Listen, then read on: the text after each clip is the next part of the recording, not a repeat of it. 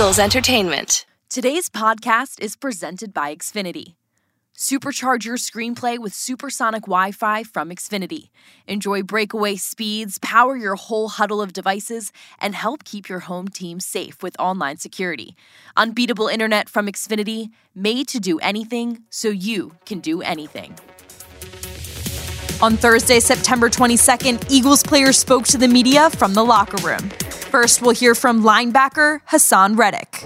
They could come out and just be firing off on all cylinders, so you can never take that for granted because of who you have or what you have, what you have going on talent-wise.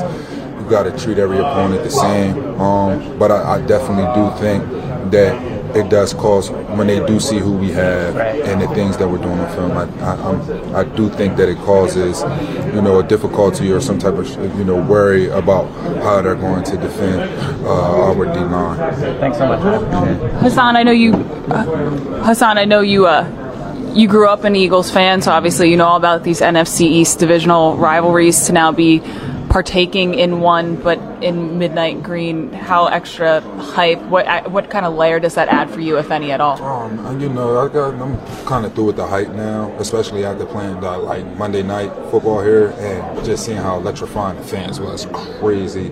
The atmosphere was crazy definitely hope every home game is like like like the atmosphere was crazy. Fans came out to show love. They did their thing. Um, but I'm kind of pretty much done with that. You know what I'm saying? It's it's, it's, it's here. The season's underway. We about to go on week three. and the only thing I'm focused on is just football. We know that you like to get after the quarterback. Obviously, there's a lot of talk about getting after this specific quarterback. Do you use that as motivation? Do you prefer to block it out? What's your approach this specific week when there's so many storylines? I'm, I'm, taking it that every opponent is the same. I'm not, I'm not going to say every opponent is the same, but the way I approach every opponent is the same. Doesn't matter who's the quarterback. Just because Carson is the quarterback for the Commanders, yeah, it's not going to make this game any more special or, or less special. You know, it's an, another opportunity for us to go out on the field and just show who we are. When you're watching tape on him through two games, what have you seen? Obviously, when he was here, he's he's transitioned a little bit to a different type of quarterback. Yeah, I mean, uh, Carson, he still has he still has the strong arm. You know what I'm saying? He still could make the plays downfield. And not only that, even just watching him scramble, he's still running around. He's and when he's getting past the line of scrimmage, you know, still making guys miss. So he, he's definitely he still got the arm and, and still got his legs, um, which makes him a threat because it's almost like you know it's a dual quarterback situation. So just got to be very detailed and contain him in the pocket as much as we can. When Nick Sirianni spoke yesterday, he said that the Eagles benefit from having a lot of guys in the building who have the history with him, who have that inside intel on him. Does that help you guys at all? Do you discuss that in a different way when people have firsthand experience practicing against them? You know, that's a lot of, we, have been talking about his tendencies, things that he does really well, um, and how we going to, you know, what's our plan to control it, to stop it as much as we can. Um, but it does help out because we, I, I, it makes it easy to ask somebody like BG, hey, BG, what you think about, you know, or, or, what would you do in this situation, depending on what we're seeing on film. And BG can give me an answer based off of the things that he knows about Carson. So I know you said that you're past the hype of everything after Monday night, but I do want to revisit that. Mm-hmm. To play your first game as an Eagle at home on Monday Night Football with that environment, that type of dominant performance? Did that live up to your childhood dreams of what it might be? It was more than what I, you know, it, it, it was everything. I'm not gonna lie, it was everything that I thought it was to be. I just, I knew the crowd, you know, I know the fans, I know the crowd. You know, I've been to a few games as a kid, um, but just the, you know, all the excitement that the fans had about the all season, just to see how it came to life in, in, the second week. But our first home game, it was crazy. Like our, the atmosphere, it, it, it, was just it was ridiculous. Like I just remember being on the field and not even being able to hear what the guy next to me is saying. That's how loud it was. When did you allow it to kind of sink in, especially playing in front of seeing James Harden up on the screen, Bryce Harper up on the screen, Bradley Cooper, Questlove up on the screen? When did you let that the enormity of that moment kind of sink in with you? Uh, uh, like when you say sink in, do you mean like when was I done with that moment? Like when I went when when, when did you really feel it at its most? When did I feel it at its most? I want to say probably. I, I want to say leading up to the anthem. You know, leading up to the anthem, I felt that you could feel it. Like even without much happening. You could just you could just feel the energy. And then I want to say probably again once the crowd started doing the skull check, you know, like just having every like the whole stadium. It was like they planned it. you know what I'm saying? It was like they got together and, and rehearsed it. But to have the whole stadium doing the skull chant and, and it, it, that's when I was like I was looking, looking at all the people, all the hands in the air, and I'm like, wow, this is this is this is crazy. I hadn't been in a football atmosphere like that in a long time. Maybe it's secret community meetings. Next, running back Miles Sanders. Hey, Miles, sorry if this has been asked already. Um, outside of this race, it's been a big storyline this week, but inside here, how much has it been talked about that this is the first time you guys are playing Carson? Has that been brought up at all? Has it been brought up in a sense of ignore it, just focus on it being just a, a regular division Yeah, game? it hasn't been brought up um, at all. Honestly, we just know that um, he's doing very well over there. You know, and they have an explosive offense, and their defense is pretty pretty stout too. So um, we're not we're just going in there focused on with a plan and just ready to get the W. Honestly. But from, behind, from a behind the scenes standpoint and an in the huddle standpoint, what are the similarities and differences? Because you've played with both between Jalen and Carson. Um, similarities of both field generals. Um, they they very well on how they control the game. Um, they both control the game very well. Uh, differences, uh, just personality. You know. Um, What's the sorry, what's the benefit of uh, tempo?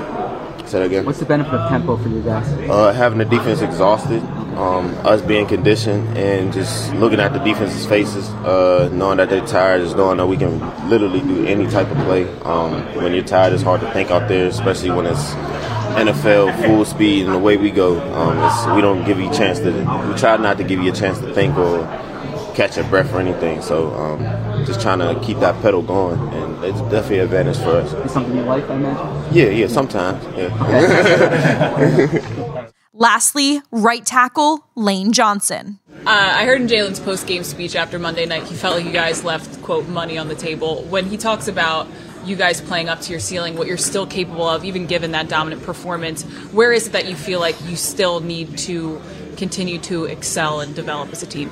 Uh, the second half, I, mean, I feel like the first half we performed well. Then the second half we had uh, times where we could have put the game away earlier than what we did, and uh, I think it's really what he was talking about, just finishing strong. When I was talking to Fletcher Cox yesterday about it, he was talking about all these teams who start 2 and 0 or 3 or 0, so so be it, and how it can kind of almost be a trap as a veteran player. How do you avoid getting too high too early? Uh, we got a coach that's pretty tough on us, um, Stoutland, so he you get screened at a lot. So I mean, your focus gets pretty narrow just on uh, on our assignment. So no, I mean when you play for a while, I mean you realize there's a lot of ups and downs in the league. You can't get too high. I mean it's just about the next opponent, especially a division opponent. You can't take anybody lightly. So uh, it's a, you know the next next game is the biggest game. I know defensively the front four have plenty of experience practicing against Carson, but do any of them come to you and ask about tendencies or movements that you notice playing in front of them? I just say go get after him. No, not really. I mean, my job's the same. Um, I mean, they've they played against him for a number of years, so they know um, just through practice kind of what he's like, and, and obviously through games. Lane, what does dog mentality mean to you guys? Uh, just have a short-term memory, and uh, that's really what it goes. Uh, you know, if you have a good play, go to the next play. If you have a bad play, next play. It's just all about the, you know, next game up, next play up mentality, and that's really what it's about. You're not going to be on the field at, at the same time as him, but is there anything extra this game because you're facing Carson? Not really. I'm not blocking Carson. I'm blocking Montez Sweat and, and some of the other guys. So, I was a defense player, it might be different. Do you get the sense, though, that there's a little bit extra for some guys in the locker room here because it's the first time you guys are facing Wentz? No, I just think it'd be a good storyline. That's what I think. It'd be be good for y'all to write about. But uh, you know, it's just another game for me. I mean, for some of these younger guys that may not have been in an NFC East game, how would you describe it to them? It always seems to be a dogfight, no matter what records are. or anything like that. Uh, I mean, I, I just wouldn't get too caught up in, in what it is and what it's not. I mean, it's, it's a football game. You got 60 minutes to go play. You don't don't make it more than what it is. And uh, I'd say that. I mean, really, just football in general. I think we get caught up a lot in the hype and, and stuff and expectations. And when you do that, you can lose focus and, and uh, not perform up to your standard. Lane, what is Washington like up front? They're very good. Uh, Montez Sweat, uh, I feel like he's a little bit bigger this year. Uh, really good on the edge, and then obviously the interior is of the strength of their defense with uh, Payne and Allen. Uh, Payne's uh, playing out of his mind right now, so it'll be a tough matchup. They got an active linebacker crew too, so uh, you know they, have always been pretty good up front. So it's always been a, a good fight for us. Um, this morning on the radio, Jason was asked uh, to compare and contrast the leadership styles of Carson and Jalen. Um, what do you think the similarities and differences are with them? Uh, I mean, as far as uh, leadership, I mean, they both work hard. Uh, both talk when they when they feel like they need to, and uh, that's really pretty much it. I mean, a lot of us we spend so much time with our position group. We don't really spend a whole lot of time with, with other guys. I mean, besides on the practice field, we're mostly mostly with the O line group. So, other than that, though, they work hard, and, and as far as leadership, they vocal when they need to be. Lane, you've been through this before. What's two and zero oh mean to you? Uh, we got another game this week. I mean, uh, it's good. I feel like we haven't. You know, I was I was telling you before the season to get off to a fast start. I feel like the past few years we've always been like you know one and five, two and six, something like that. So I feel like these first five, six games get off to a good start, a good rhythm, and then you know uh, just stay consistent and not have to finish strong. You know, like we always have.